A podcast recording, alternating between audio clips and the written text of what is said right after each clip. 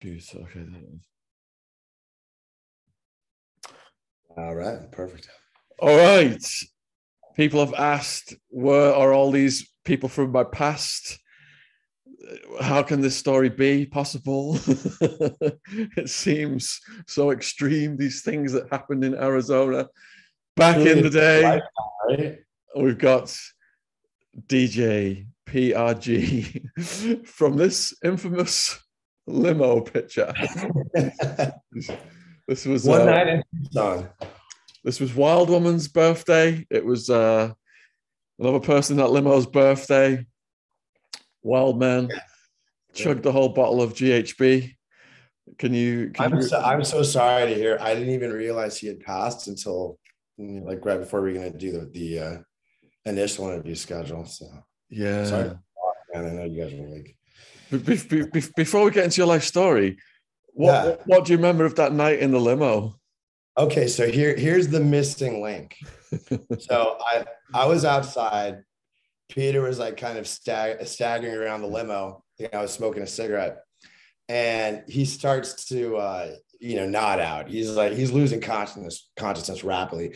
Two like young candy kids run up to me. They're like, "Oh my god, what's what's he on?" I'm like. He's gonna be okay. Just took a little too much GHB. They beeline to the limo driver. He's already concerned. And they're like, oh my God, you got to call the hospital. And I'm so that's how they called 911. I'm like, oh my God, what did I just do?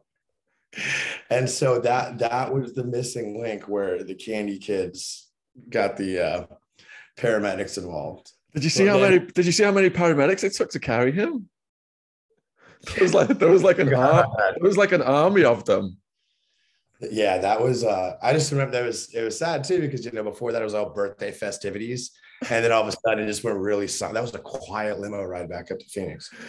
He said he woke up the next day in a hospital with um, a big gay doctor staring at his dick, and he had a, a catheter in it or something. I yeah, I, I've been that too. One, the one time that I was hospitalized for an overdose was actually GHB and alcohol, like 2000. oh, it's a bad combination, isn't it? Oh, yeah, it was like it was like um, a little bit of beer in the afternoon. I took what I thought was a moderate dose, and, and I'm staying at my parents when this happened. Like it was just me and my mom there, but like totally ba- blackout in the bathroom. Fall, real like I realized the bruise on my chest was from like I think I went to my knees and kind of like bumped against bumped my chest against the uh, sink, and then my mom has no idea what's going on. I just like come out all like you know Yeah. out and go pass out, and wake up with a room full of paramedics and cops. Wow. Yeah. So, so let, let me just let me just make it clear for the viewers then that you weren't part of the trafficking organization. No. You were you were you were a DJ. You were involved in the scene at the time. You were clicked up with us. We you know you, we were in the limo on this particular night, and um, there was another character from my book Party Time. I call him Gangster Dan, the guy with no thumb yes. and, and he was he was robbing people in the rave community and he was very a, proudly. He loved boasting about it. yeah he, he had loads of guns weapons all kinds of shit. He was clicked up with various gangs. And then one night we was in quadrangles and we got a call and they said look he's in an apartment. I was at acid joey's actually in quadrangles and we got a call saying he's over in quadrangles. So wildman went over there on his own. G-dog wanted to go with him um that wildman's like i don't need a gun. He just goes over there. We think all hell's going to break loose. And then 10 minutes later, Wildman comes back and he says, I'm moving in with him.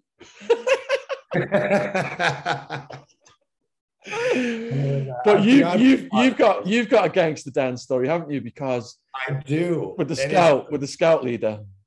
yeah, it's it's it's literally the most one of the most surreal examples of like suburban life in Scottsdale getting really weird. Um, so around 10 or so, I was I was in uh, Cub Scouts and like a year of Boy Scouts after that. My scout leader was this guy that lived around the corner. Uh, I became really good friends with his son over the years, and um, his his parents it was like it was an interesting story because they're from West Virginia. Uh, they found out at some point along the way their house was on a Civil War battleground, so they collected a nice sum of money, moved out to Scottsdale. You know, they, they're they're having a good time, kept, kept everything together. But like once his parents got divorced, Uh, I think that was one of the main instigators, and just uh, his dad jumped in with like the, "Hey, I got two teenage sons. Let's have some fun." His dad started doing a lot of GHB, and one night I go over there. I um, I think I can't remember if I was on break from Arizona State, but I was staying at my parents that night. Just go over there, and we're hanging out for a while. Um, I could tell there's like kind of a, a, heated conversation going on between Dan and my friend.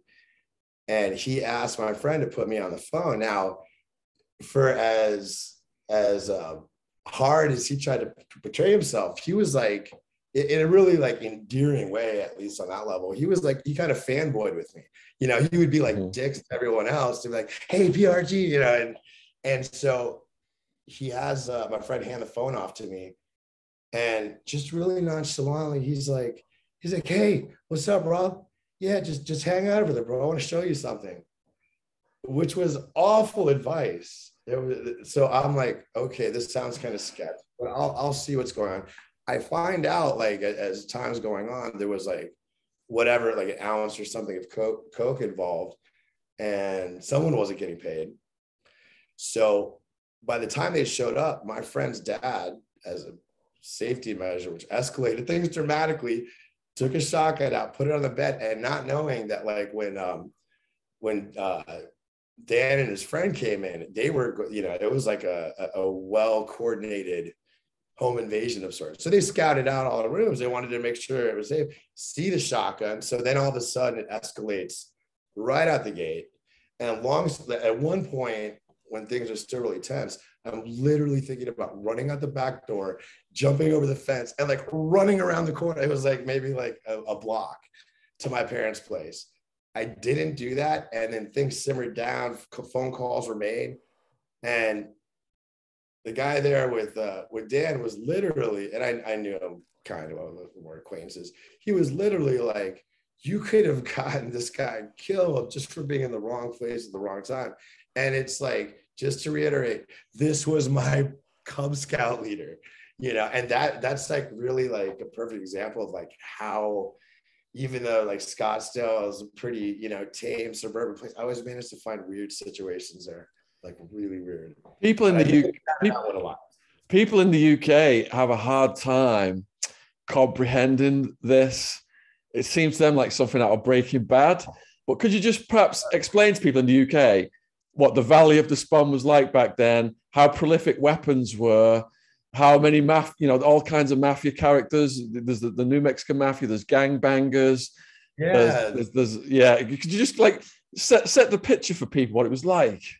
Absolutely. So there was this interesting dichotomy in the rave scene back then where it would be like people that were, you know, all about you know, the peace, love, unity, and respect, but they're kind of gangster too, you know, and um, like at, when I first got involved in the scene, it was like, um, you know, I'd see a few like dealers here and there kind of scattered around different clubs, but um, like between what was it? I I started to go. I went. What got me into the whole thing was I went to Tunnel and Limelight at like the end of the peak of the club kid era. So I got to see like it's sensory overload, amazing. Um, when I came back to Arizona, it was like a really small scene. Um, to where I was almost disappointed. But then, like what and you said, you at ground zero for all this too. It's like between 95 and 97, like like when Prodigy and Chemical Brothers broke, it just exploded. You know, so all of a sudden you you know about the economy that that created you know and it's and on my end too it's like um i realized eventually i'm glad i caught this that like that experience on my end with the djing really like it gave it, it, it kind of fucked up my work ethic for a while. Because like i did the math like back then it was like a supply and demand thing. You know by the 2000s everyone was becoming a dj turntables were out selling guitars but back then, the scene's exploding. I'm like, you know, still kind of learning how to beat match and stuff. And all of a sudden, I'm getting booked for gigs. And like I did the math for like 99 or 2000, I did a Camel Bartenders ball gig. I was getting paid like 12 bucks a minute for that, you know? And then, um, as, as an aside, I remember as I like started to get exposed more to the English Shaun legend, it was like I, I had heard who I, I don't remember who say that like you know one of the things was there was all these uh you know small time people moving stuff and you kind of came in like consolidated it into like you know what i'm saying? Because the market was there and so you know it was it was there for someone to do that. But um it like once the scene started blowing up it was crazy because it was no longer this core group of like you know it was very familiar at first. Uh, the scene was so small that like that it was inevitable. Once I started seeing, for example, more more kids from Chaparral and Scottsdale coming out, it's it was like really a sign that like it was getting to the point where like anyone that liked to do any type of like I don't, I don't know, risque, whatever, that, that has like a, a will to be wild was starting to go to parties, you know, and and so like, I mean, I'd like to think I definitely developed my DJ skills enough to justify the bookings, but like so much of it was being in the right place at the right time. So is yeah. that when is that when Sammy the Bull's crew came moved in? Was um the that, the, the Scottsdale people, Axis Radius, all that stuff? You know what? It was um I think I think I had said we will call her uh, Misty for the uh, purposes of interview. Who that's kind of how I came into your orbit. Um, I was nice and safely on the outside of it, you know, just kind of as an observer, enjoying the perks. But um, I, I um, uh, da, da, da, sorry, I totally lost my train of thought. Misty, Misty. Yeah, yeah, yeah. Um, oh man, when when you came into our orbit. Yeah, and then when it was, um, damn it. I just had a total brain fart. I, I, I, was asking you about, you know, Sammy the Bull's crew moving into the scene. Oh yeah, yeah, yeah. Axis okay, Radius. That was, that was the Sammy the Bull thing. So yeah, what was that? There was a club. Yeah, it was at um Scottsdale University. Well, the, the first time I ever heard about them, and I didn't know, you know, any link with Sammy the Bull. I just remember Misty outside this club that was at um, University and Rural for a while, like pointing to some like younger guys at the door that like you know very much met the description of like the devil dogs dudes that you know as i came to know it later and she said something about like that was like the other crew you know what i'm saying? It was like it was a little bit is that is that the club in tempe is that the club in tempe that became known as club freedom? No no this was um i'm trying to it's actually um university and rural. it wasn't it? Yeah Scott, is it, was, it scottsdale or tempe? No it was it was tempe. Okay. And you know what? It was either there Talk, but I think it was Roll. But anyway, so she pointed out, like, I knew there was this other crew out there. Yeah. And at that point, I don't even really think that I knew who Sammy the Bull was. But in retrospect, like once once you got busted, it was like, and I kind of knew the, the the full story more. It was really fascinating because I ended up just through you know dating misty like um just like witnessing a lot of the uh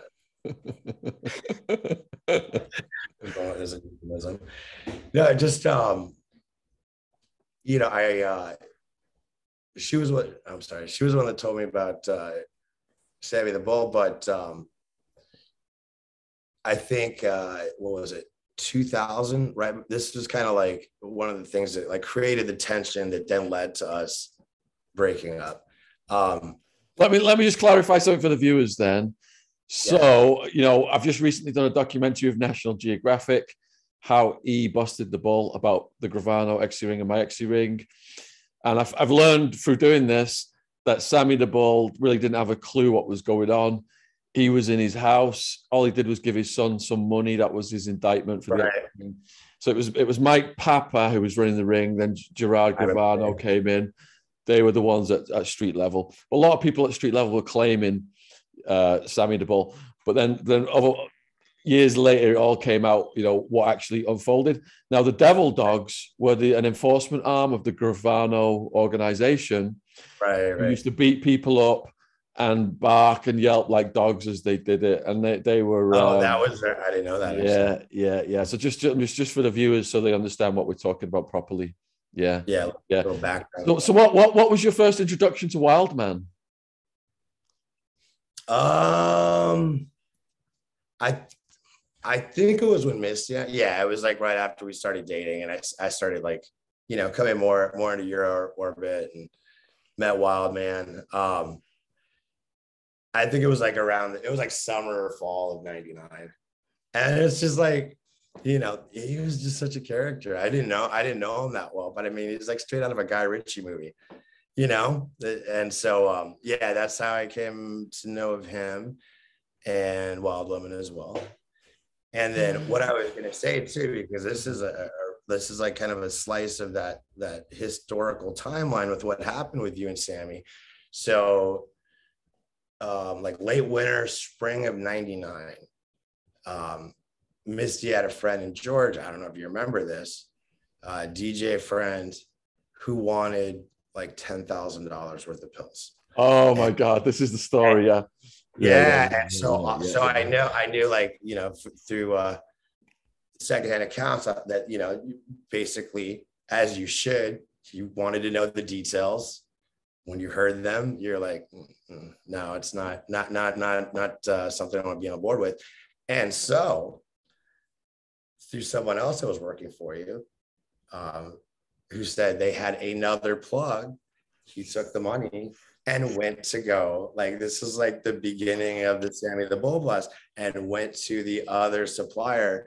And when he alleged that he got pulled over afterwards, and like all the, I forget if it was the money or I think he may have already had the pills. And then he was released. No one believed him. Like it was just like this guy totally ripped you off. I remember picking up the phone one one night. Yeah, this is still uh, well within the landline era, and um, Misty's on the phone with her with her friend who had given the ten thousand dollars. And as we're picking up the phone, and it was like, you know, just of really vague. They're like, you need to handle this, or you know, we're gonna have to come out there and handle this.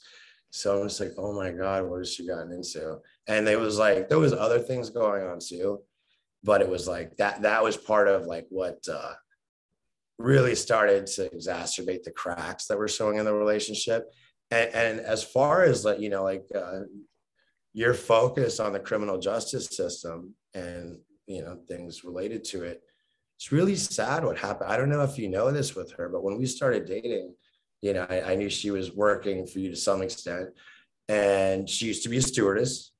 And so I, I think at the end of the summer, once like honestly, the first night I was like, oh, this is like a one night stand after the club. We ended up dating. And so by the end of summer, I'm like, you know, maybe it's time, maybe it's time to think about what's next in life, you know? And she seemed receptive to that. She was, she started training with um, I think Southwest to go back into being a stewardess. And of all the things that could screw that, like she's making an earnest attempt to get her life right we always had house parties, uh, like my sister and I and our whatever our rotating third roommate would, would always have, house parties. And our buddy, who's a little, he's like a very aloof, uh, eccentric artist, let's say, he forgot to turn his lights on. They had open containers in the car and got pulled over. And so Misty got a ticket for that. In the end, after going through all her training to become a stewardess and try to get her life on track, they fired her over that, over an open container. You know, Just just let me let me elaborate on some of this then for the viewers because you've gone over a lot of information there. so so um, what Rob here is saying is that Misty, who was associated with us, ha- um, had someone gave her ten thousand uh, dollars to buy pills, and one of a guy who was working for me was also working for Sammy the Bull's crew. So that guy, he took the ten thousand. I didn't have product, so he says, "Right, I'm gonna, you know, I'm gonna go and take this to Sammy the Bull's crew," and that's what he did. And he got, he said he got pulled over, and uh, the money was gone. And that's the story that Wildman's told this story many times. So I wasn't aware that any of this had happened, but Wildman found out before me. So Wildman, yeah, Wildman went and dealt with that guy. He punched him so hard in the face the guy's uh, t- tooth ended up so deeply lodged between his knuckles, he couldn't get them out. Wildman hates going hospitals, so he was forced to go to hospital, and they took it out. And then they were they were about to sew it up, but he didn't. He didn't want to wait around for them to sew it up. He just walked out of the hospital, and they were like just shaking their head at him. So he, he went home, and he had some fish. He had some fishing wire, and he just saw. He just saw. He's just up himself. DIY, baby. With fishing DIY. wire. Yeah, yeah. Oh So, so did, did you see the wild man or wild woman doing anything crazy? outside of the night in Tucson. Um, you know what? I, I think like for the most part, anything that I saw was just them being the characters that they are. You know, but I was always I you know you- obviously with you know dating who I was, I get a little breakdown of like the way things are. So I knew clearly Peter served in an enforcement uh, capacity. And so like when there was a couple times at the end where we would fight, we would like get into a big argument, and that would be the threat. Like, how come Peter over here? There was like I- I'll never know, obviously, but um, you know, between when Sammy the bull got busted and then you did, which was like what about a year apart?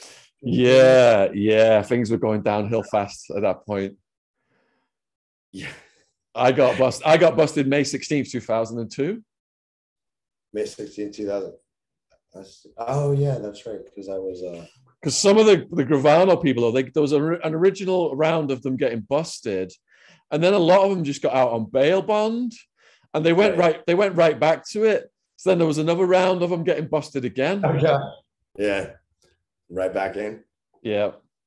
Um, yeah, God, I remember uh, this uh, unrelated note. I remember when the uh, it was like my 25th birthday or so, and I'd heard, you know, a month or two earlier that he got busted.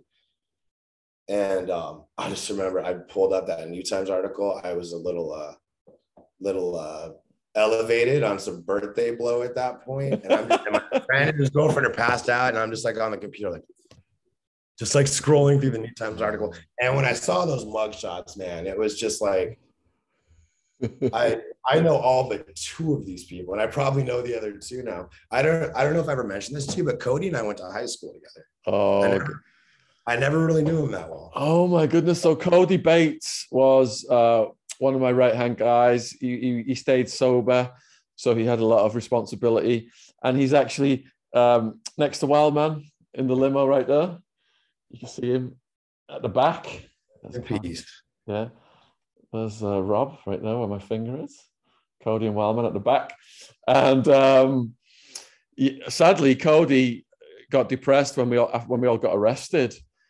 He went on heroin, and his, his uh, parents sent him to a, a, a rehabilitation center run by Scientologists where he was put on uh, drugs with a side effect of suicidal thoughts and he hung himself. And if people want to research that, go online, Courtney Bates you, you can find that case online because it was settled. Yeah, That's so tragic. yeah, yeah, definitely.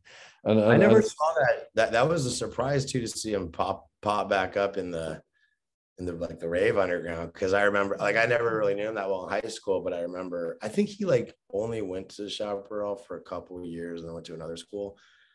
But I remember when he was underclassman, he was totally like early early '90s like metalhead yeah, type guy, you know. And and then like one day, it was like the last person I expected to pop up at a rave. But like I said, like so many people from from Chaparral and Scottsdale started going. yeah. And so It was um, like we're we're a couple of the only ones alive, or the main men. I mean, if you look at, so you got Wildman, you've got Joey Crack, you got Acid Joey, Tucson Charlie, uh, uh, we've got Big Micah, you've got the Pro- Jerry the Prophet Hoey, you've got honestly, there's literally about 10, five to 10 of the main men dead from that period because I think our lifestyles were so high risk. and Those people were so Yeah. were so hardcore, and so a lot of them just burnt out and and ended up yeah just dead one way or the other. it was um you know it was it was a sober sombering moment like um let's say about 10 years ago, you know, a few years into me being on Facebook, where it just became crystal clear that like our our average lifespans are not not up there with the general population. It's like and, and um it's haunting because like some some usually it filters it out, but when I'm doing like um, invites for an event page for a music event, I've had a couple times where it's like I've sent out all the invites to to everyone who's alive on my friends list, and I've had it. I pulled it up where it's like it's like the rest in peace list. Like wow. you know, it really drives the point home of just yeah, like, you know, and it's like there's some people that I would have never never thought wouldn't make it but it's it's a hard lifestyle and you know i noticed i think in the 2000s like once uh there was a pair of uh djs that literally like they died they both had fatal overdoses in the same hotel room over the course of a, a binge there on on meth and heroin. Was that in um, vegas? Though but they're from arizona. They're... that was they're from arizona. I think it happened in arizona too. Oh in arizona. Yeah, they yeah they just went on a binge that that never uh never ended. You know. all right, so so so like during this period then, when we were all lit up, there was uh two houses that I remember. Like people just go to after party at these two houses. There was the tall one's house, who, who was claiming in English, and then there was the house belonging to the the two deceased, um, Micah and and the prophet Jerry. Could could you describe what you know what these after parties were like? Because you were you were gigging. You know, what, you, you know you, we we should start. We should start with the the after party to end all after party. No, when when when the second or third uh, music party, which was Swell, Swell Records for background, yeah, for a while, like the main promotional crew. Um, was that the uh, one that got raided by the cops? Yeah, it was. They had two in a row. Like music, the first music went went over fine. The second one, I it was the one that Keoki played. There was one in the desert that got busted. There was like choppers in the desert.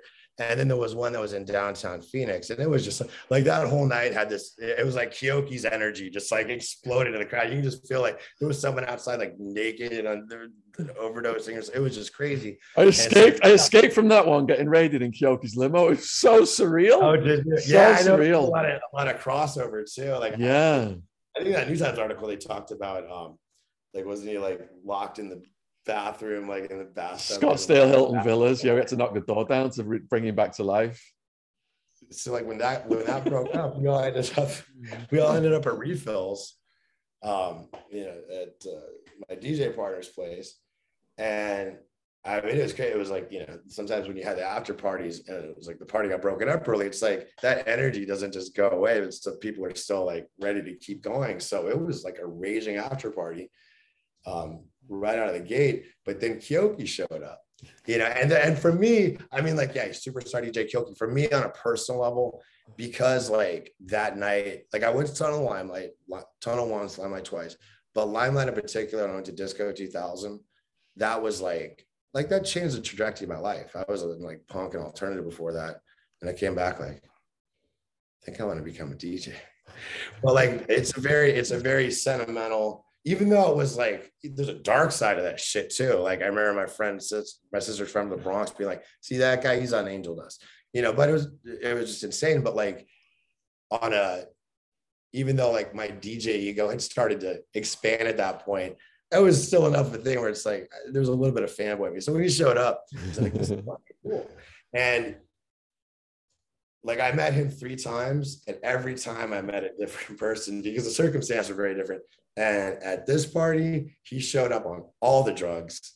And it was like, like Phil and I are DJing, and um, I remember him like sitting. It was like he was sitting back in this chair in the corner, like it was his throat. He's like, "More break beat." And so then eventually he goes on, and it was like watching. It was like watching like a like a like a surreal cartoon character DJ. Like just so much unnecessary stuff, but it was awesome. He was like, he wasn't just like clapping like crazy. He was like, and, and, like just like every movement was just like so much ecstasy going on. but um, that was uh Yeah, his body was- his his bodyguard said um they they went all over the country gigging and they get a pill here, a line there. And the reason they kept coming back to Arizona is we were just like we're just like dump an ounce of this in front of them and like a hundred pills in front of them. like, yeah, I remember. I remember out of state artists being kind of impressed, like, damn, you guys know how to do it out here in the desert. But yeah, that's that was the first time I met him. The second time was um, at Crowbar downtown um, when they would have like house DJs play there on Sunday night. Sunday night, yeah.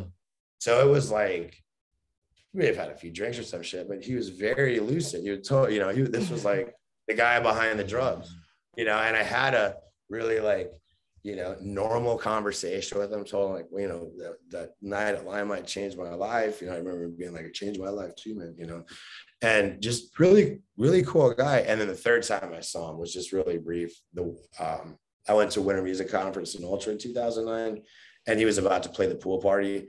So I, I, I like said hi to him real quick, but he's like you know, posing with the girls and stuff, like superstar DJ Keoki. But uh, yeah, that first night was just insane. It was it was a great night too. Um, well, he must still be partying because there was a news story that went out not so long ago in years saying that a, a dead body was found in his house with like 100,000 cash and thousands of pills and ounces of drugs and all kinds of shit.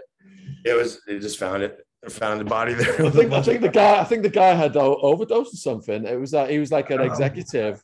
He was a high up executive from one of the uh, I don't know media company or something. Yeah, yeah, wow, that's yeah. um what was I gonna say? I um remember like at that uh that party, like uh John, you know, tall one um coming back to where the DJ booth was like, it's like, dude, Keoki just followed Phil to the bedroom and tried to fuck him or some shit like that. It was just like thumbs up the, the weirdest of those days but um yeah that I, I remember like um that was always like a a uh, thing that people would anticipate like how how much is Keoki going to be like just out of his head and like you know he was kind of notorious for being like a good DJ when he was like lucid but that uh, you know sometimes the, the drugs became the bigger president and I I mean to be a resident DJ at Limelight back then that's definitely something that's gonna you know put you on the fast the fast paced life. So what, what was the craziest thing you ever personally experienced in the rave scene back then? Hmm. That's a good question. Craziest thing I experienced. It's just like anything could happen, crazy. That that what one I, I could probably think of something crazier. One of the most eventful, just like holy shit nights in my experience with the, the Phoenix rave scene was um it was so weird, like ni- 95 or 96 when my sister and I started going to parties. It was like my dad went on um it was like the first time I was on the World Wide Web internet. He like went on to Hyperreal. I don't know if you ever saw that site, but like he it, it was um like a, a array of electronic music message board, and then they had a link to the Erowid vaults where it was like all this like drug information. And so like 95 or 96, my dad's like telling my sister, like, I know what goes on at these raves. By the end of 96, he's like, I'll give you some money if you want to invest in a rave. So- and, and I was like, well, I got, I got to take advantage of this. It ended up snowballing into something much bigger because there was another event that like uh, Mikey and the Idea guys and like Karma from Liquid Karma and the kids on the carpet crew were going to throw. So we ended up merging those. Um, and when I say we, I actually, again, through just like a weird twist of chance events, my um, one of my best friends from high school came over right after I got my turntables when I came home for uh, Christmas break, since they closed down the dorms at Arizona State. And um, I noticed like once he got on the turntables, he like he didn't want to step away. He was really really mesmerized by it.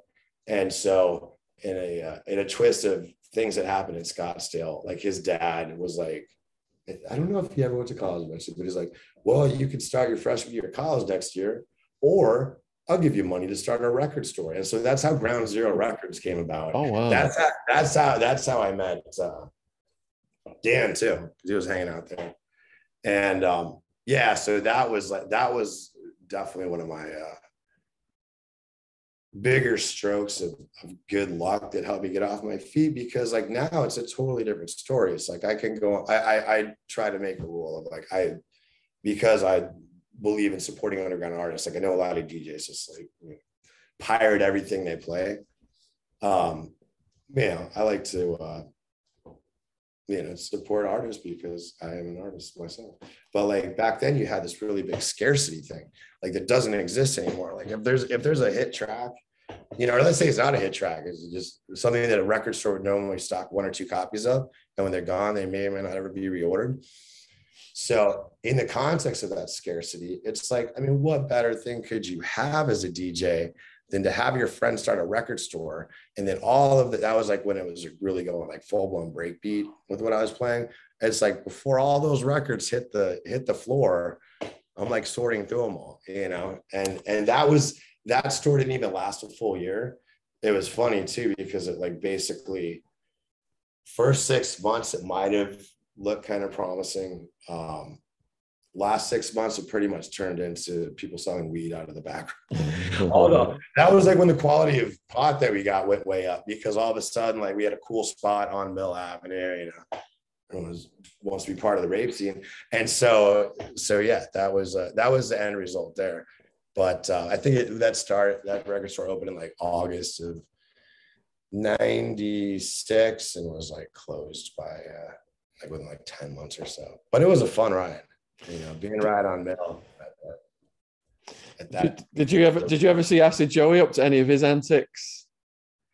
I did. Like Joey's one of those people that um never really knew him well. and he interacts to have were really good, but it's like there's there's a handful of people, many of which are in your book, where before the scene blew up, like I said, it was very much a tight core group of people that you know knew each other from Chupa, from Chupa and Swell. Chupa, yeah, Chupa's what Chupa's what really got me sucked into the Phoenix racing. It was very different. It was like very small, more underground. You know, the beats were a little scarier than the you know the house at, at Limelight. So took some getting used to. But Joey's just one of those people that like I don't I don't remember Phoenix underground scene without Joey. Like he would be he'd be one of the you know first few months of me going out to Chupa I remember him. yeah, Chupa, just for people who are watching then. So Chupa, um, it was a location Eddie Amador had in a very um,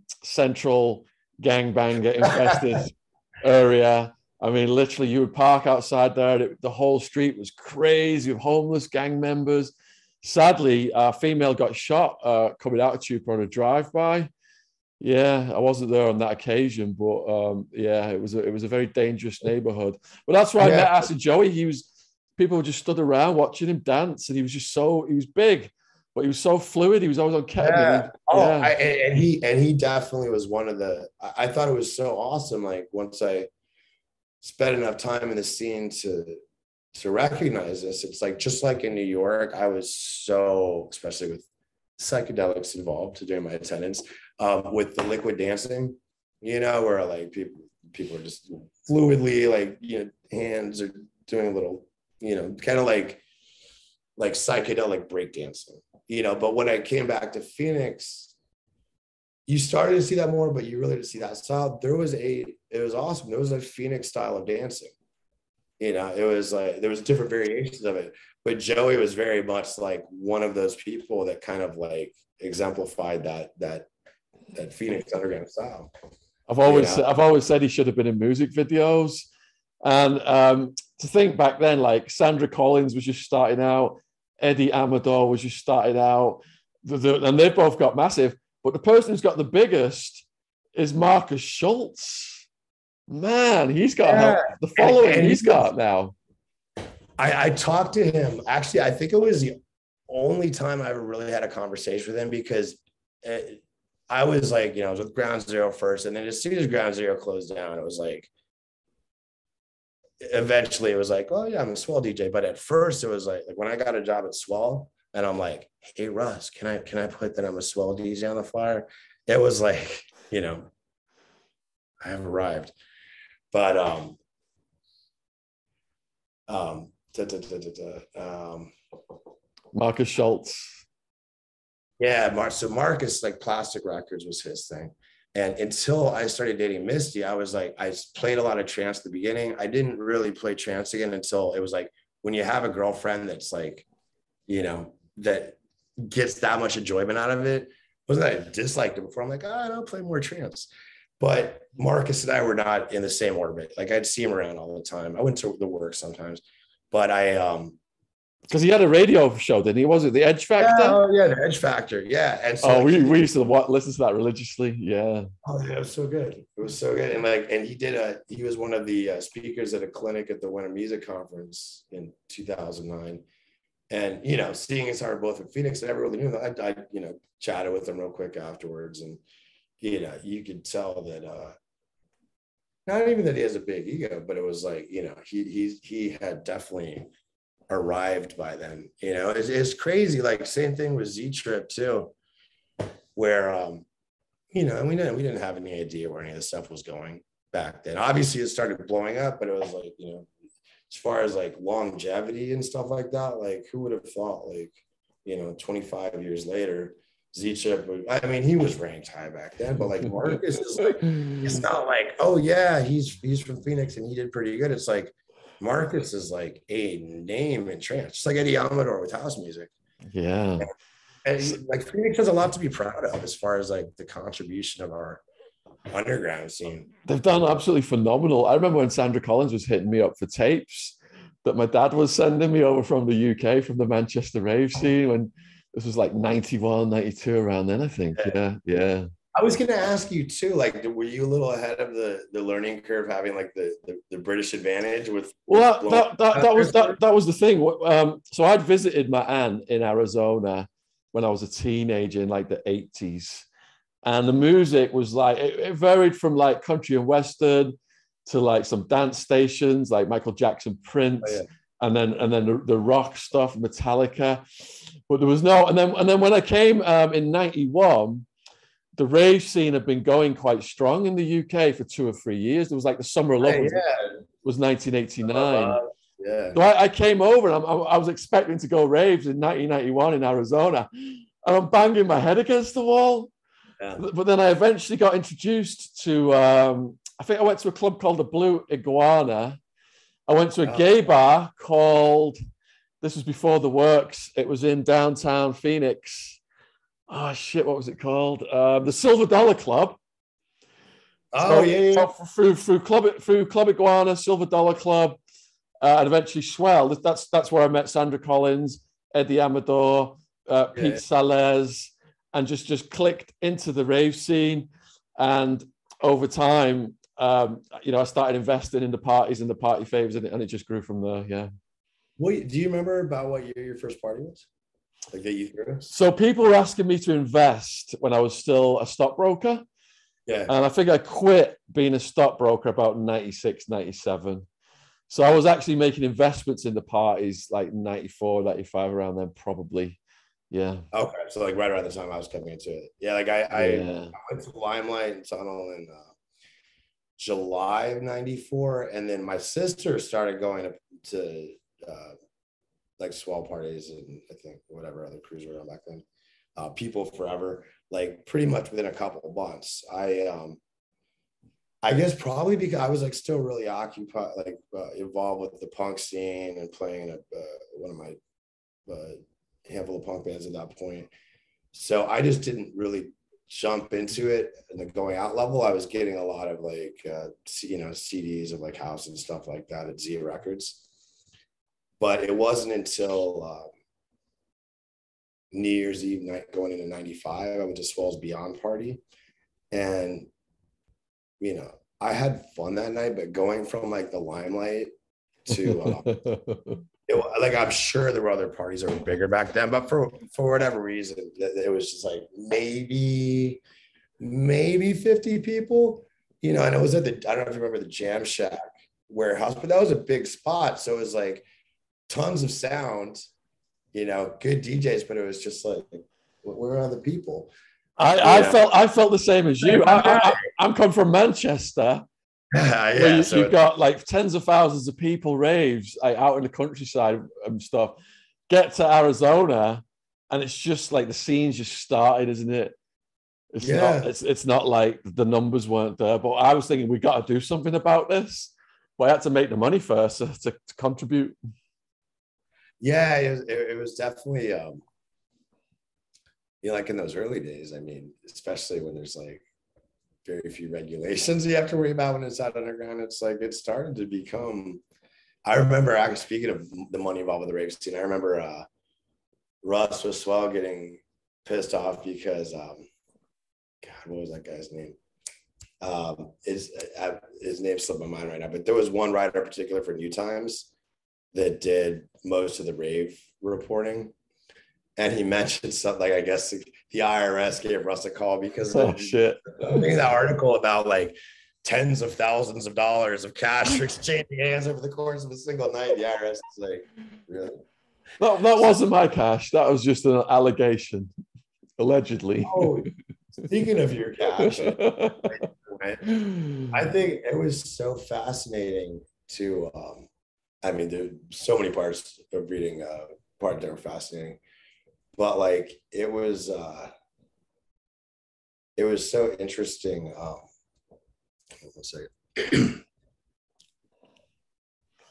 I have to see if some of the other DJs want to uh, tell their story, like Emil. Uh, I'll just say DJ Gary. I won't say his last name because I know I, he's I still talk, I still talk yeah, to Neil yeah. actually. Okay, yeah, yeah, yeah.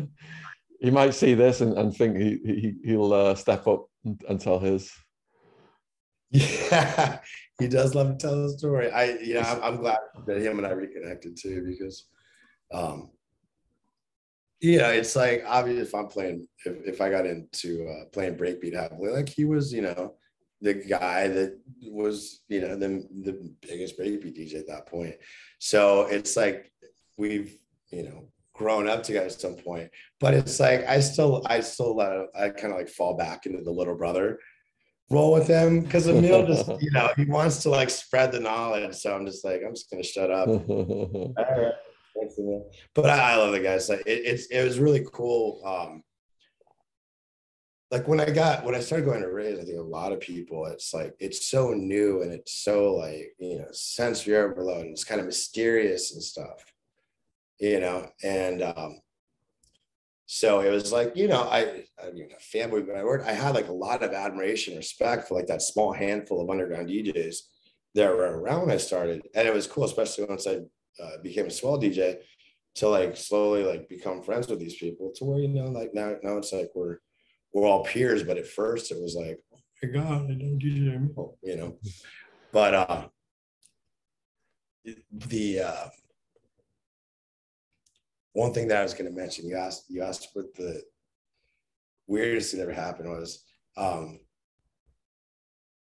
it wasn't, I maybe weird is not the best word. It was, that's, that's the point I was going to make earlier. It was fascinating reading your book on these aspects where I'd heard the other side of the story, like orgasmic bliss. Like from what I heard, and I was in the, I was in the car with John, right? I don't know if he was on the phone with you.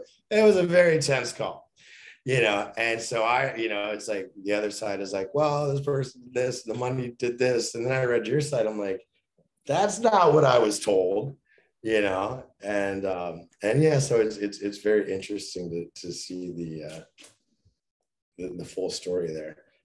And i think i was gonna say too when we were talking about acid joey it's like i i wasn't uh i might have been at the party but i didn't see that that uh event where he dressed up like a priest but just the way you wrote that it was such like a it, it, it painted such like a vivid picture of like you know like right down the people like you can't do that you know and other people think it's hilarious He Like, was yeah. he was always up to something. It was non-stop with him. It was yeah, it was a good vibe.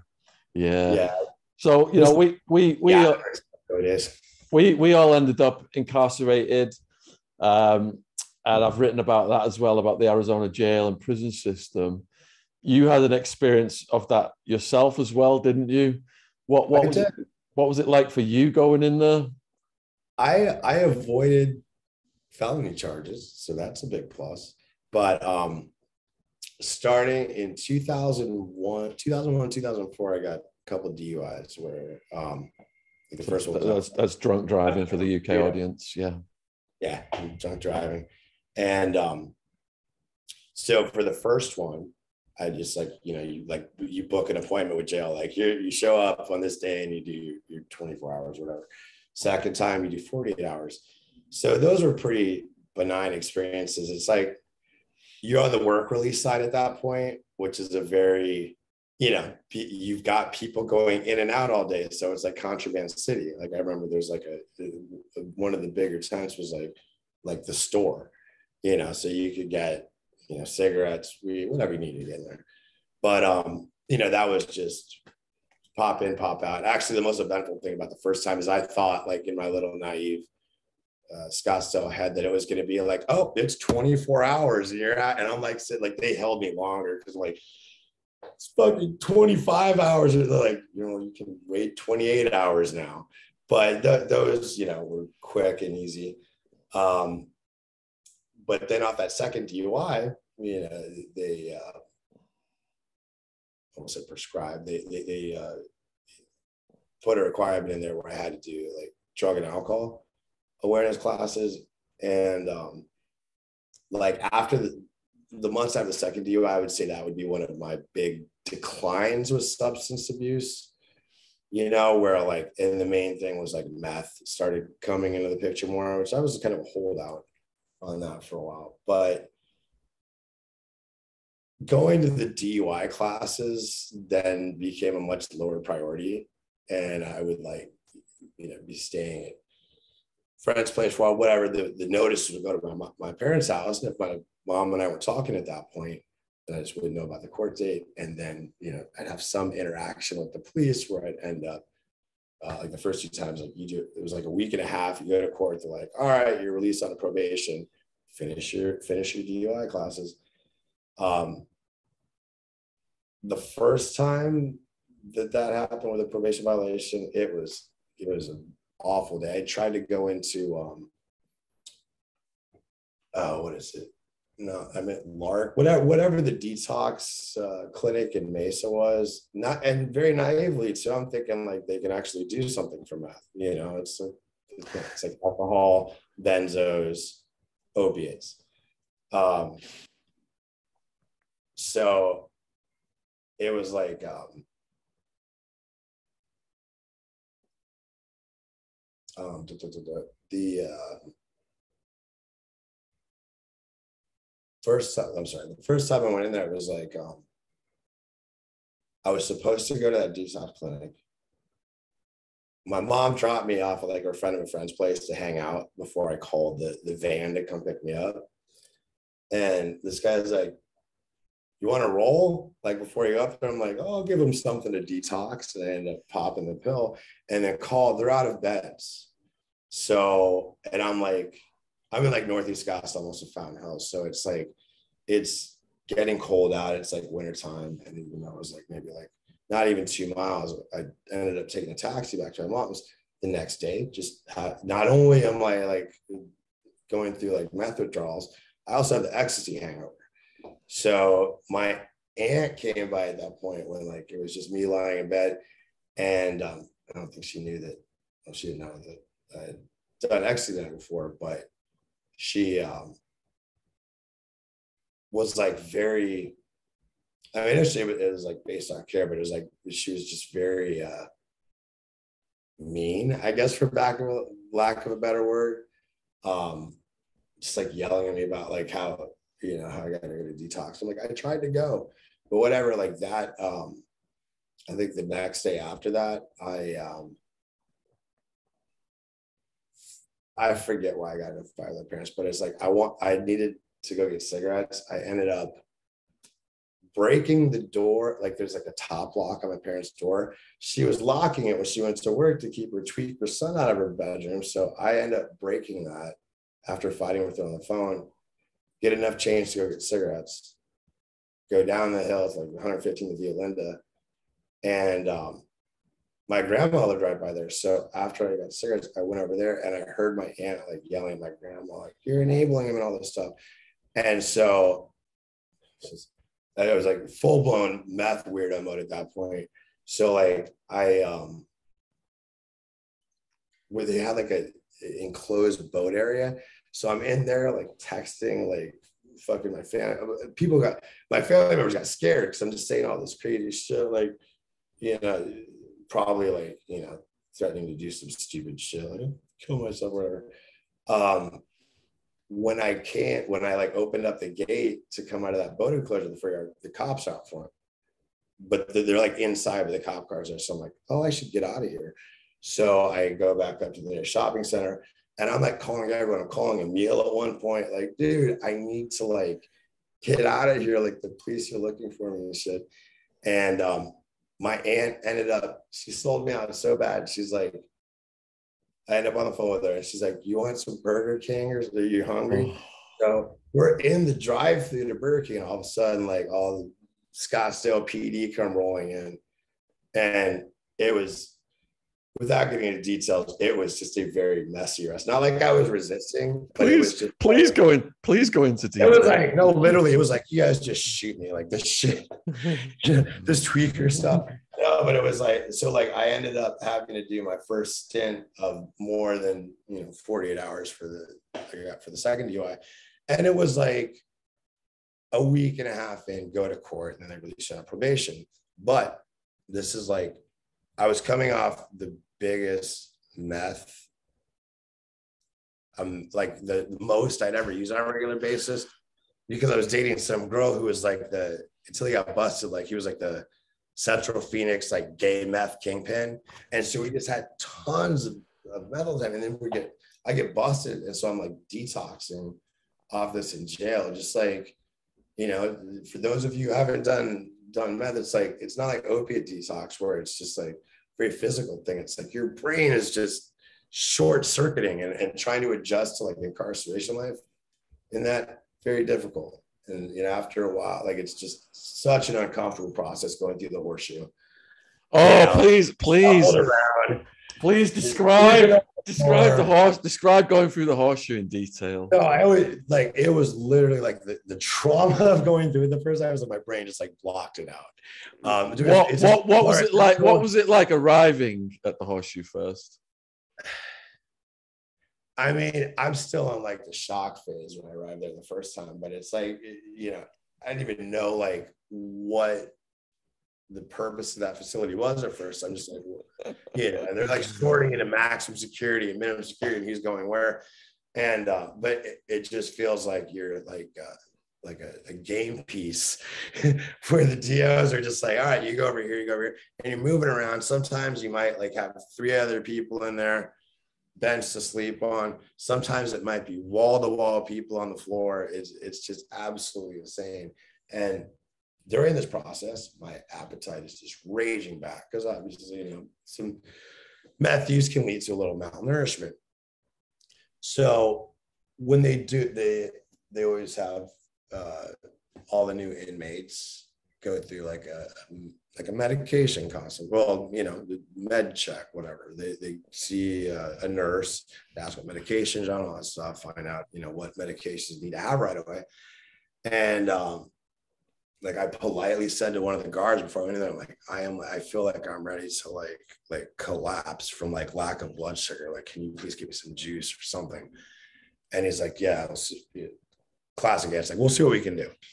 But in my head, I was like, oh, give me the juice afterwards. So with a different DO, it was like, I didn't even, I didn't like throw like a huge fit or anything. I was, it was more like desperation. Like, wait, he said I could get you. Like, I really need just something. And the response to that was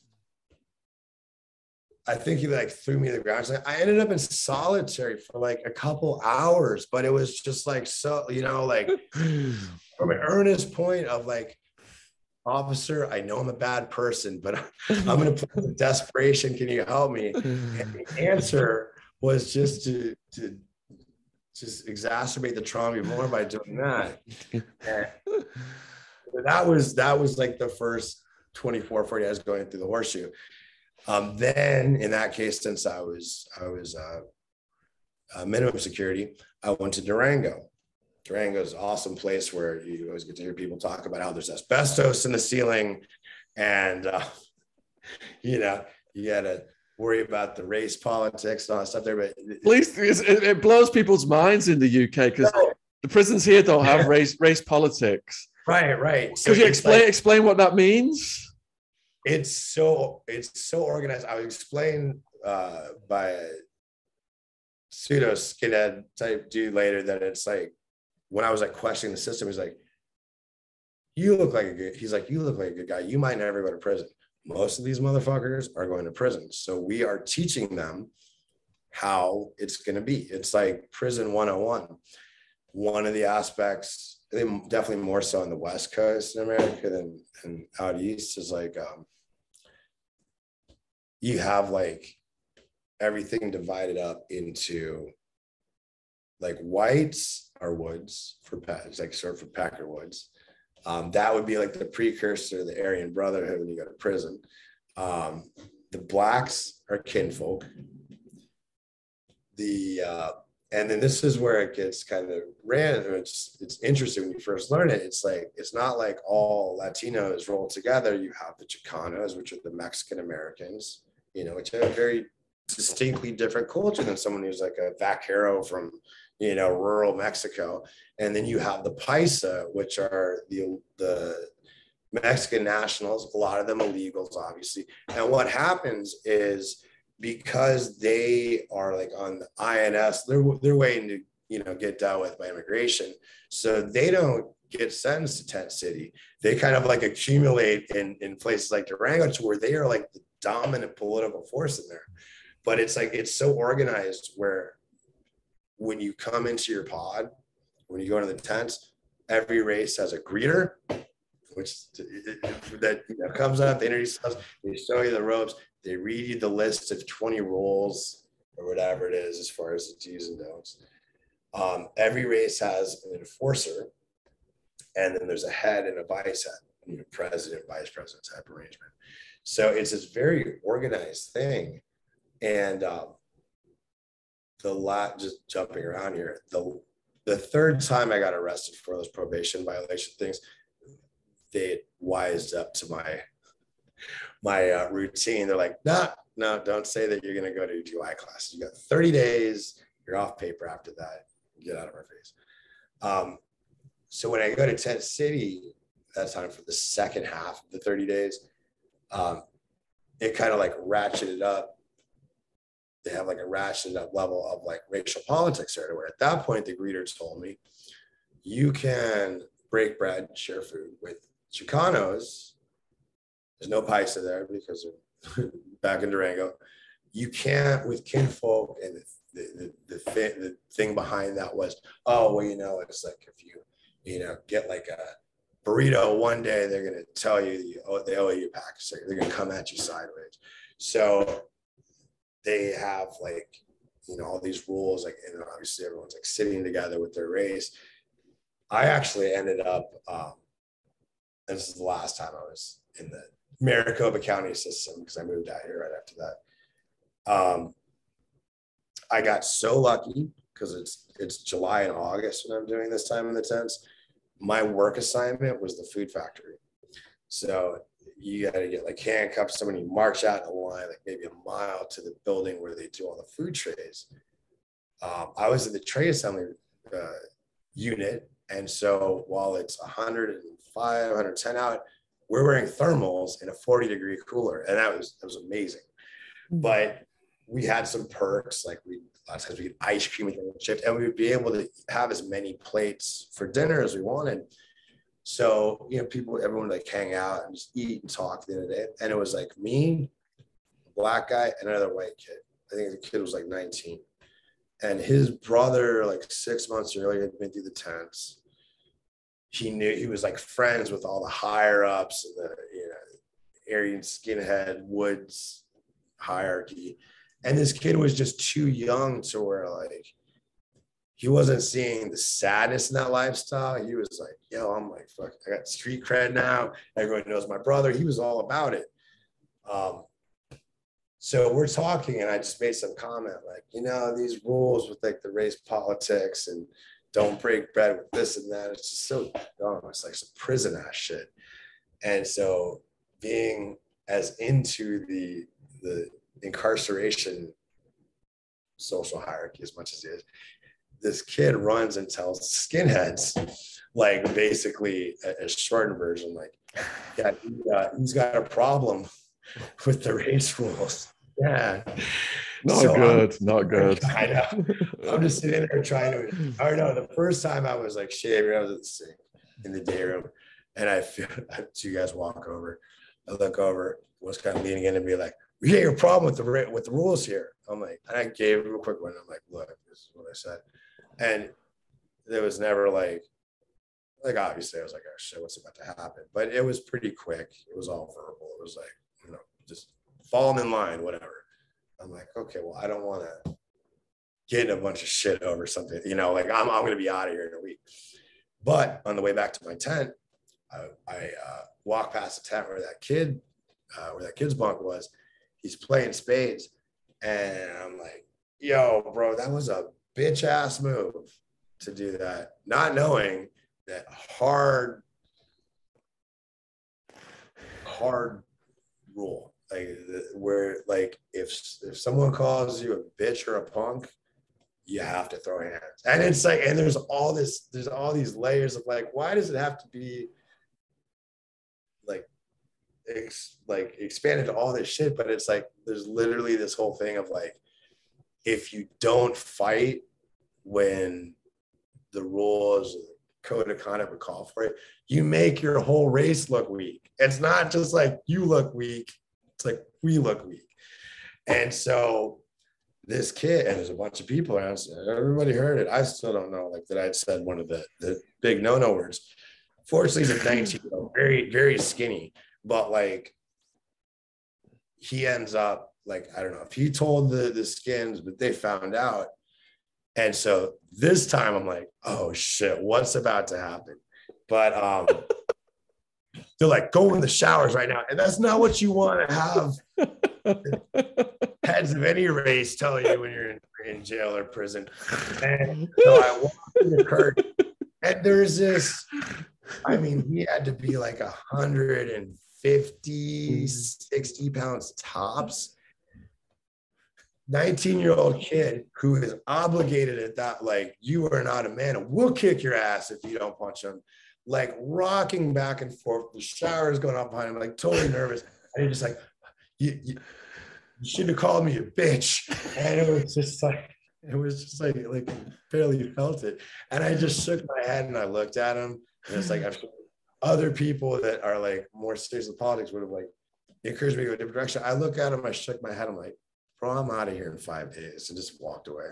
and and I got away with it. And later on, wow, nicer skins was he, he sat down. He's like, just so you know, it's like we're we're helping these guys by preparing them for the prison bid mm. that they're eventually going to do. Um, so that could have ended a lot worse. The the the uh, part of trip one to Durango that I skipped over earlier, and we talked about this before, was so after you get through the horseshoe, you go to your pond. And at that point, like a lot of times you just want to sleep. You're like, I have a bed, you know, I'm going to be fed at regular times again. So I slept as much as I could, but my appetite is just getting worse and worse. And so like I, I wake up after napping for a couple hours. No one's in my pod. There's four bunks, so me and three other people. And I just see this carton of milk staring back at me with all its calcium and vitamin D and calories and nourishment. And it was there was no like there was no logical thought process like milk, drink. And so I took it. I think I went to the bathroom real quick, or maybe the just down it. Somebody saw, and so this is this is the first time I understand like how serious these race politics are. So they um, had a meeting between the Paisa and the Woods, and they negotiated my my my my my punishment, my discipline for this. And I wasn't told, obviously, but that night when they're like, "Yeah, we need you to uh, clean the bathroom is your chore tonight. I'm like, I do not think this is gonna end well for me. And it could have ended a lot worse. Mm-hmm. But it was like sure, it's like out of a movie. Like I go in there, mop in hand. I look around, like everyone's leaving. like this is what I expected. And um, so the the Paisa, they call their enforcer the carnal. Everyone else calls all the other races call torpedoes. So what they negotiated was that the carnal for the Paisa, who was like, he totally like he looked like a little Latino boxer, even had a little ducktail in back and shit, like short but cut. And so he comes in with the torpedo for the whites. And first, the Paisa guy was like, they agreed. I'm glad they negotiated this for me. They agreed no, no, no uh, face shots. It was all going to be like gut, you know, body blows. So Carnal comes up, boom, boom, boom, three quick ones. I like fall, I fall on the ground. It knocked the wind out of me. You know, had some bruising and stuff. Nothing too crazy. And then it was like hmm. the, the torpedo of the whites, which like they could have surely found a more intimidating person. it kind of looks like he worked in a head shop or some shit. But it was like so reluctant, like I don't want to hit another white. He's just like, and it was it wasn't even a real punch, but it's like I, I got off with that as my punishment. They moved and they moved me to the next pod over. Um, which went a lot smoother. There was one guy, Flacco, that was there. He's like, I heard what you did over there, boy. You're a little fucking thief, huh? But um, outside of that, it was a lot smoother. How, however, I was like, it was the most heartbreaking incarceration I had. I was like so earnestly wanting that commissary. I was like, oh my God, my parents will bail me out, but they put money on my books. And I didn't, I didn't grab my ID when I got moved to their pod. And so when they're doing head count every day, it's like, oh, don't worry about it. We got you got your picture but no one told me you have to have that for commissaries. So like the commissary, it's like in my head, it's like this is like first time to Disney, like oh my god, and it's right there in the you know in the little rolling case. And then I find out I can't, I can't get it without the ID. I literally, it wasn't even like, a, you need to stop that or we're gonna fucking put you solitary. The the female DO that was like handing out the commissary. She comes back into the bathroom while I'm punching the concrete wall. She's like, "It's gonna be okay," you know. And then, and then this is where the the, the racial politics can work out in your favor because as a part of the the the Wood family of Caucasian people, they knowing that I didn't have commissary, you know, some stepped up and like, well, bro, you have this honey bun or this or that but that was like I have never been so so heartbroken over honey buns and Reese's peanut butter cups, whatever. what was the was it the green was the breakfast uh, still green bologna when you were in there? Uh, that's like it was so luxurious when I got to uh, the tents for the second half of that last last day because we would get yeah we got three meals a day but like in the in Durango, again with my appetite raging pack, it's like one in the morning and one at night. And if you don't have commissary, just pretend imagine you're eating lunch. And like it's so bad. It's like when you're uh, I think in general, have you experienced this, but like a lot of times when you first go to like downtown Phoenix jail, they've got a lot more peanut butter and jelly sandwiches and that shit becomes like caviar like a delicacy once you start getting the breakfasts of like the the green bologna and just the most taste like i still remember the taste. Just the most tasteless like what the fuck type of wheat is this? Bread and what else did they give us? I don't remember but yeah that it was like the most disgusting breakfast you could have ever had. And it was like and that was that so sums up Sheriff Arpaio as like he was proud of that green bologna. You know, it was, and I'm sure you've covered this before, but like one thing that's important for people to understand that don't know about that much about Joe Arpaio is like for what decades this guy like played into the fears of every like world war ii generation person and boomer that he was going to protect us from the mexicans and the drugs and this was for our own good and in the midst of it all it's just like the human rights violations are really like crazy and and the brown recluse spiders in the tents i knew this guy who like he claims, seemed like honest enough guy. He claims that like sometimes judges will be harder on ex-military because they hold him to a higher standard. So this guy, I don't know the details, but it's something about a couch and his ex-girlfriend. Is why he's in jail because he took the couch. So the first time when I did the week and a half, stole the milk and all that, I was in his pod and he had gotten moved in from the tents because he got bit by a brown recluse. And I didn't know up until this point that the brown recluse venom basically eats away your skin. You know, it, like it just corrodes your flesh. And so initially, this guy's hand was like swollen up like a grapefruit. Um, I happened to be in the same pot as him six months later. And at that point, it was like a th- the swelling was gone. It was like a third degree burn scar. You know what I'm saying? This is like, you know, I'm sure his life went on and I hope he's happy in a life. But it's like, it's just a classic example of like, that's what people are put through. And this guy is over a couch with his ex girlfriend. And, we, and you and I have talked about um, this aspect of it too. I hope, I hope it's changed out there but like that old school law and order type dynamic it was like and it wasn't just me you tell with other people too. For a lot of people it made you like the the verbal or you know, physical abuse you get that. It's like you get out of there like almost like the, the, inner animal is like revved up and you know and it's not like a, I know for you know, some people are able to get in their substance abuse programs if they're doing a longer sentence in county but it was really not conducive to getting my life together. And it was very traumatizing. And it's like after you know going through that a few times it's like there starts to be like a dehumanizing aspect of it you know?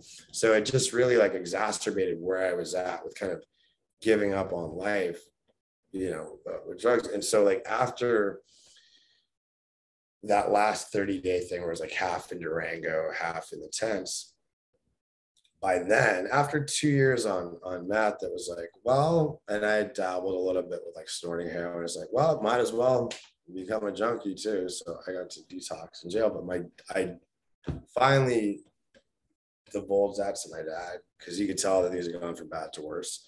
So eventually, like when he was out of town, I'm like, I'm on heroin or whatever.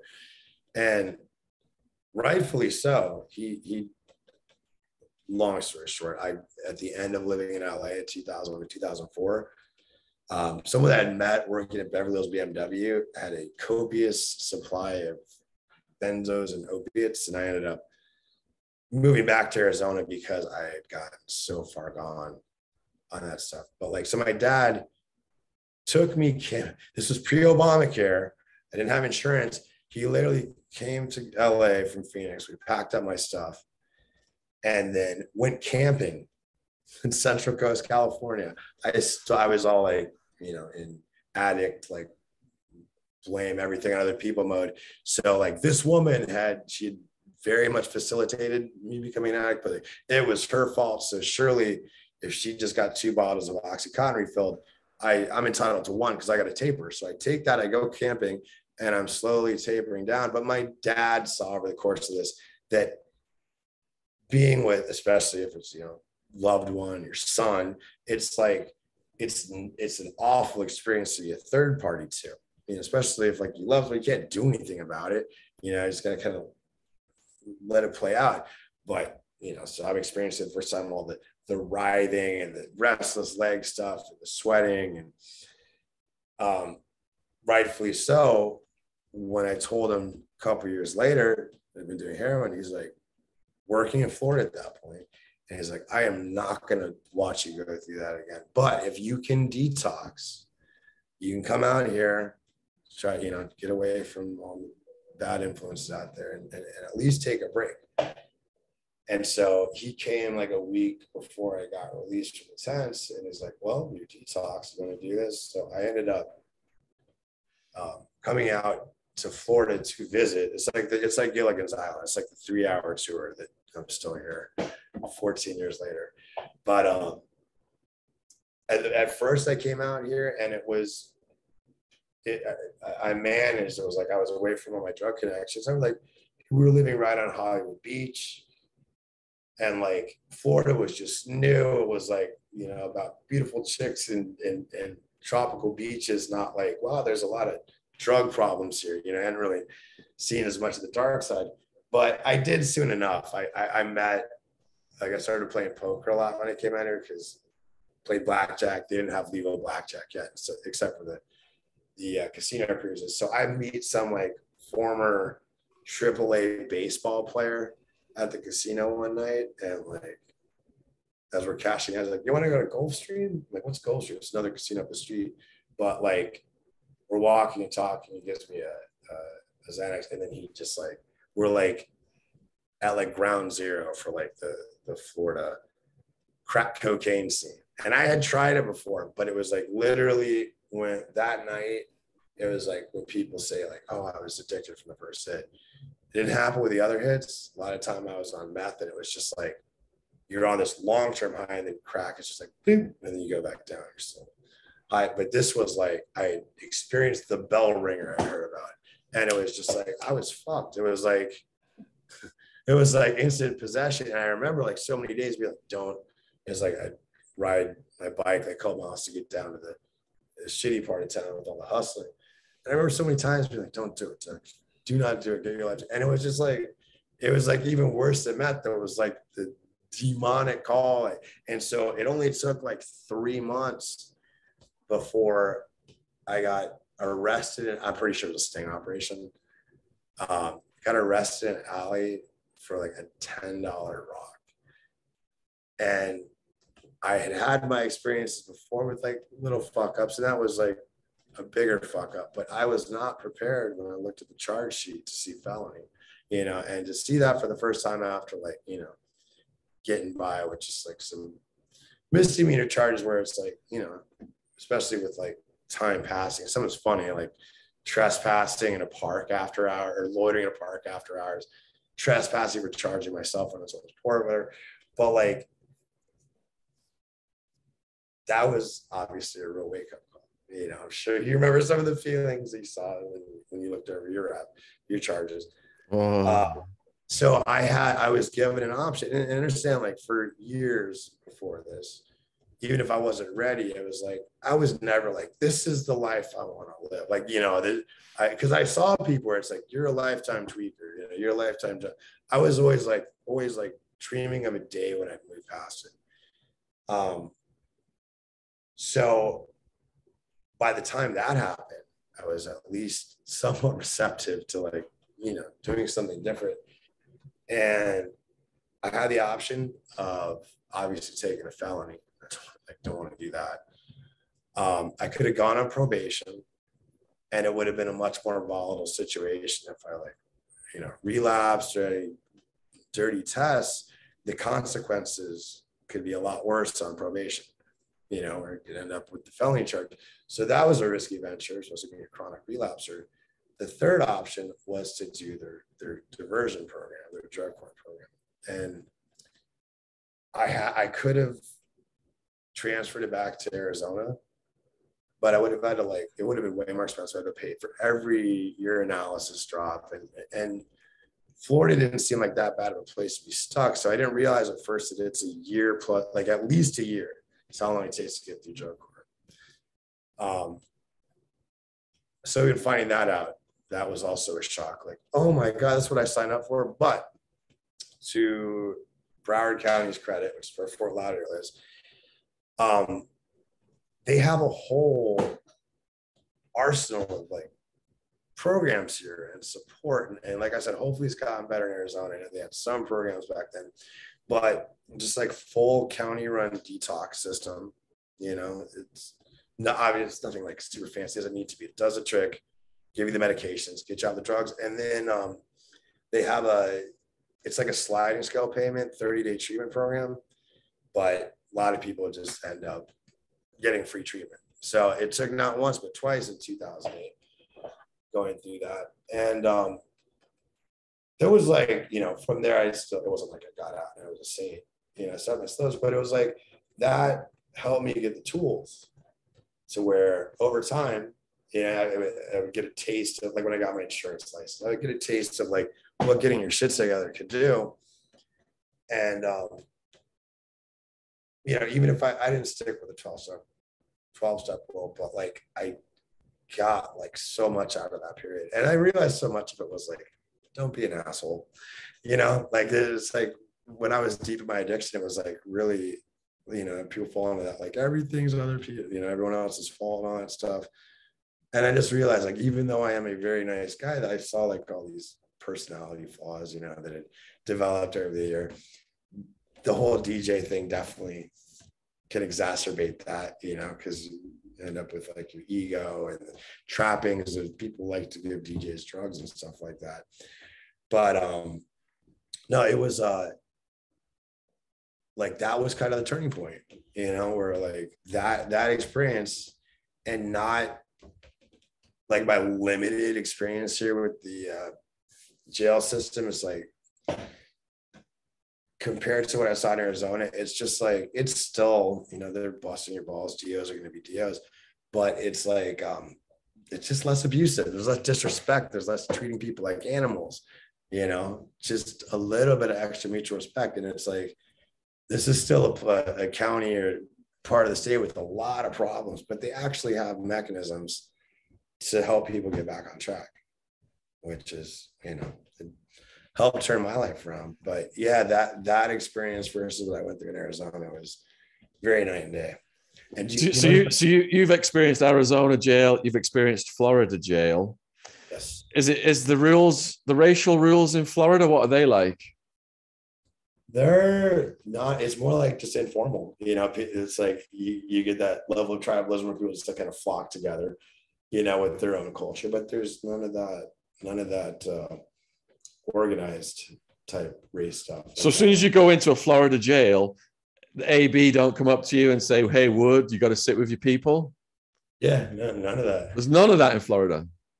No, not that I witnessed, but just as a as a as a uh, qualifier, I think it was like two somewhere between two and three days before I got released because I agreed to do drug court.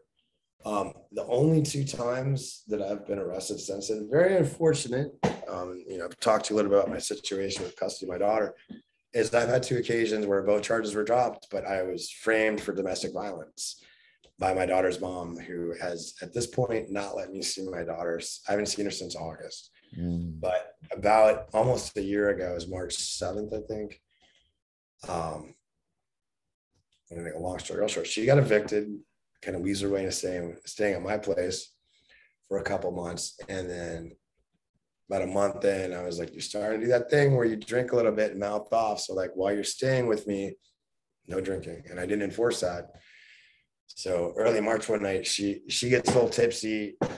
I had a few glasses of wine too, to where it was like my decision making could have been better, you know. But um, I basically I ended up pouring out her glass glass or bottle of wine because she kept mouthing off. She knocked a tumbler wine out of my, out of my hand that like somehow I didn't break on the floor, and um, like I left shortly after that to just let things cool down because I kind of like she had already done this before with like uh, you know false accusations. So I figured I'll get out of here. I'll go to the kava bar of the street, let things cool down, and um, when I came back, apartment was trashed. Um, called the like I called the police just to try to get her out of the apartment because it was like it was getting scary. It was like I felt like if I didn't do something, I was gonna end up in jail, which ended up happening anyway. But like they can't, the police came out, and as I suspected, they're like, well, she's been here over two weeks, so we can't do anything. You got to either evict her or uh, get a restraining order. I'm like, I figured that might be the case. So thank you, officers, for your time. Have a good night. And then 15 minutes later or so, uh, my ex, who was like in my bed with my daughter at that point, she'd got up out of bed. She comes to the living room with uh, holding my daughter and is like yelling just all this like verbal abuse stuff. Like no one like, and it's weird. She's always like, nobody likes you. It's like, ironically, she has an issue retaining friends. I have a huge, like sprawling group of friends. It's almost like that's like her like weird jealousy thing, but anyway, um, before I get too sidetracked, this like while I'm cleaning up her mess, uh, like stuff she broke while I was up the street. Um, she comes out, she's yelling at me with my daughter. I'm mopping the whatever she spilled on the floor. She takes a step towards me, slips on the wet floor holding my daughter. And as soon as she falls to the ground, she's like, Yeah, dad, yes.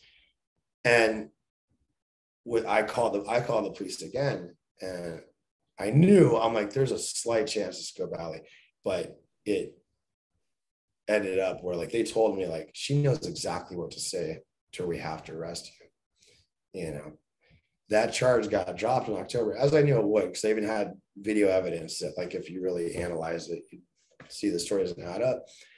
But um she is is just very sad. Like she used that that period of time where I had a charge looming over my head to like get me in a position where like I took my lawyer's advice. I was doing supervised visits, paying like $65 to see my daughter for an hour while someone unnecessarily supervised it. I'm, a, I'm an amazing dad, not a perfect dad, but people that see my daughter know like how ridiculous that is. And then when the charge got dropped in October, she she made herself like unavailable to be served. Like if I now if I get her in front of a judge, the uh, all the leverage she had is gone. So first she went to Gainesville, up uh, yeah the north end of the state.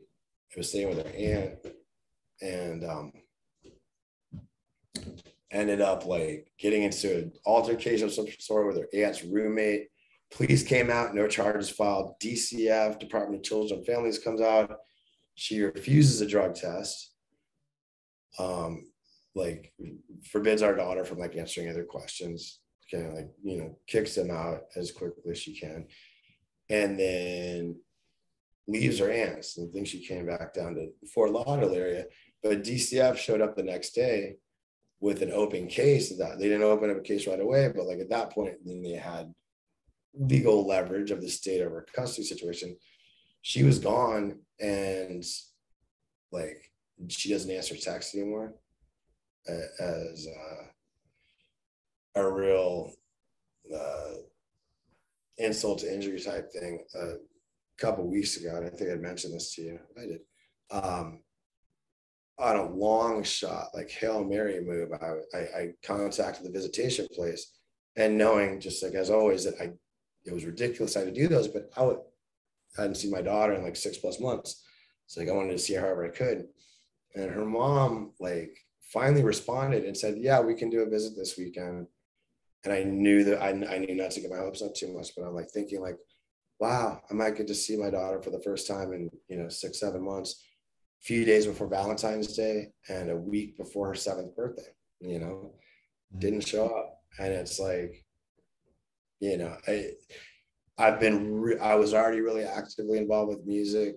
This is really ratchet that ratchet that up a lot because I mean that's it's it's an awful like when people ask me how I'm doing, you know, and they actually want to like a full answer, you know, uh, things are going really well on many levels, but it's just like like the music thing kind of like is the most natural and effective way of like kind of filling that void, you know, because it's just it's really sad, you know, it, it, as far as what you focus on a lot of times with the inju- you know the injustices peculiarities and absurdities of, of the you know the legal and court system it's it's really it's sad that like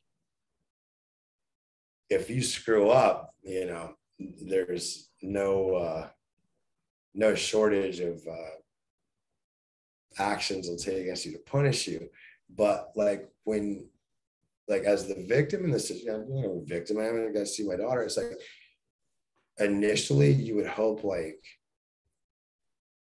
that, even if you're like um, cynical about the system, that like you would get some help through the state or the police or DCF.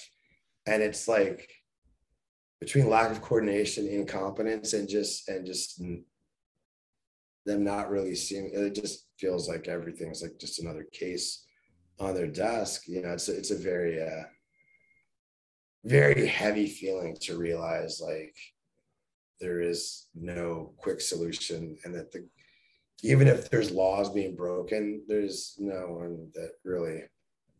I've I've called the police, you know, the police to try to do something about it. The court. I've called the court three times. I haven't gotten one call back. Yeah, like over the last couple weeks.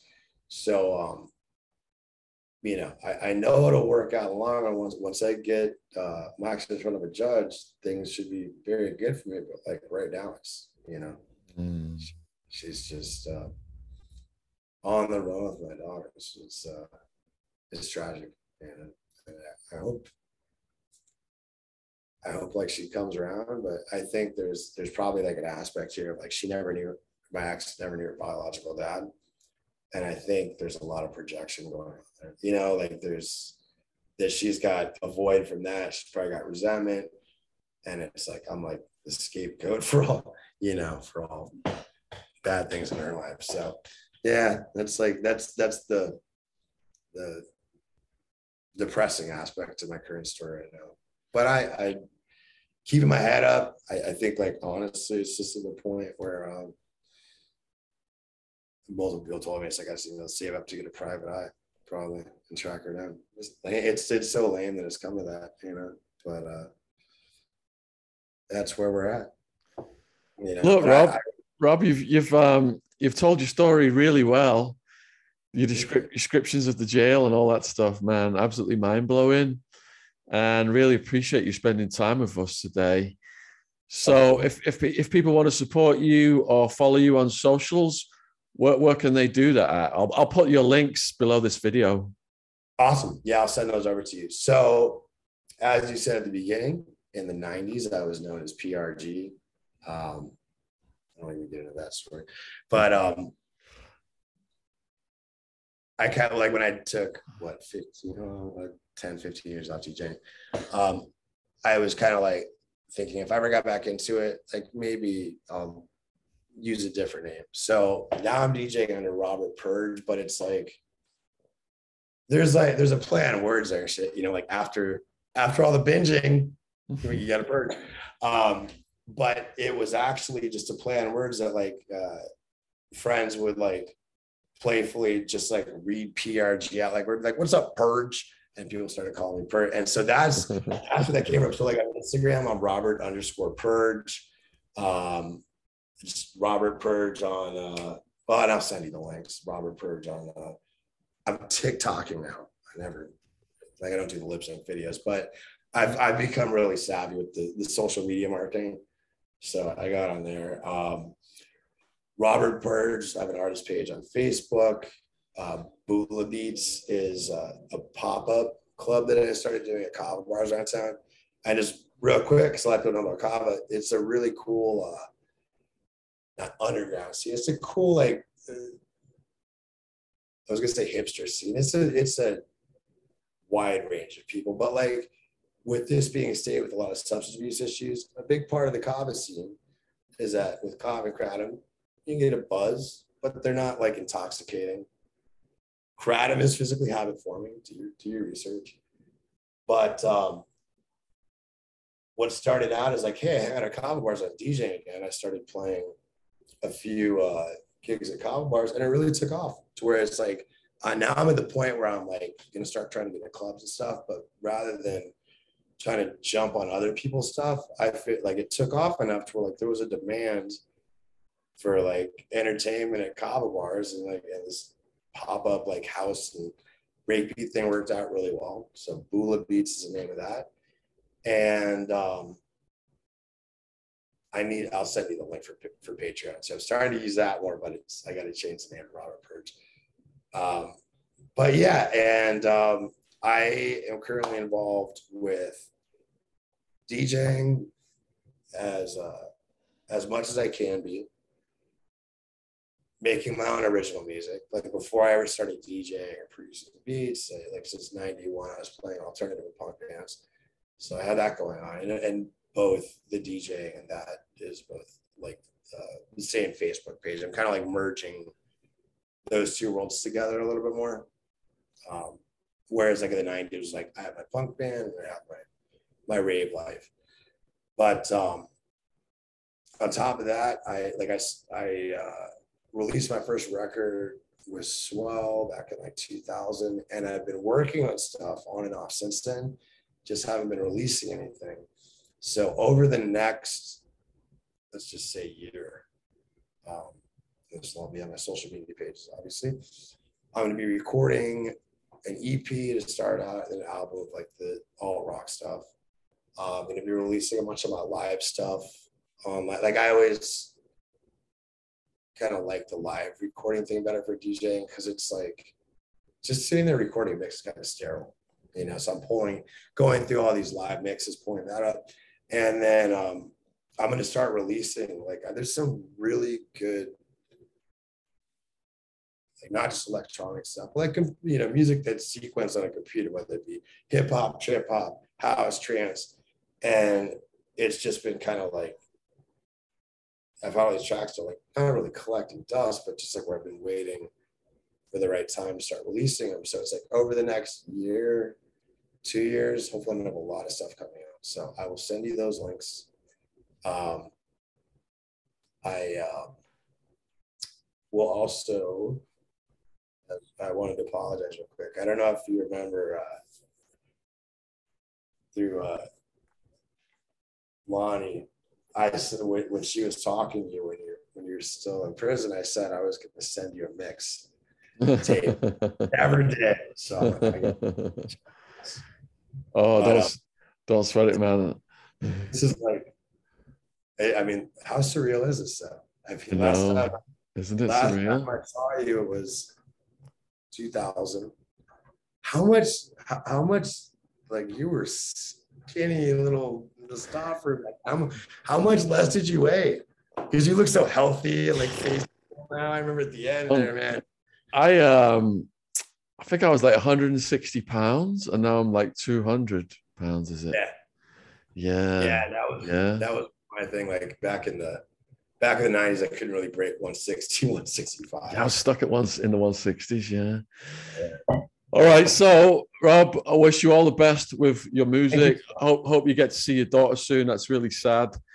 And for the and for the people watching this, all of Rob's links will be in the description box below the video. If you want to check his stuff out, if you've got any questions for him, and please let us know what you thought about this interview today with my friend from so long ago, and also if you'd like to see us interview more people from the Arizona rave party crazy days because there are tons of them out there. And um, a lot of them have got different perspectives different stories. You know they met wild man when i wasn't there. There's all kinds of shit that uh yeah So still still waiting to be told. It's like, yeah, it's like a reality TV show. Isn't it? Isn't it? Yeah, I, I would love that if you started to meet some other people because it's like, you know, yeah. we had our own little unique universe back then. didn't we? Yeah yeah. But it's, Right. this is so surreal and so great to catch up with you after all this time. right i'm gonna stop recording. Hold on don't go anywhere. Let's see recording. How do i stop recording? Where is it? Stop video. Da, da, da. oh there it is. Stop recording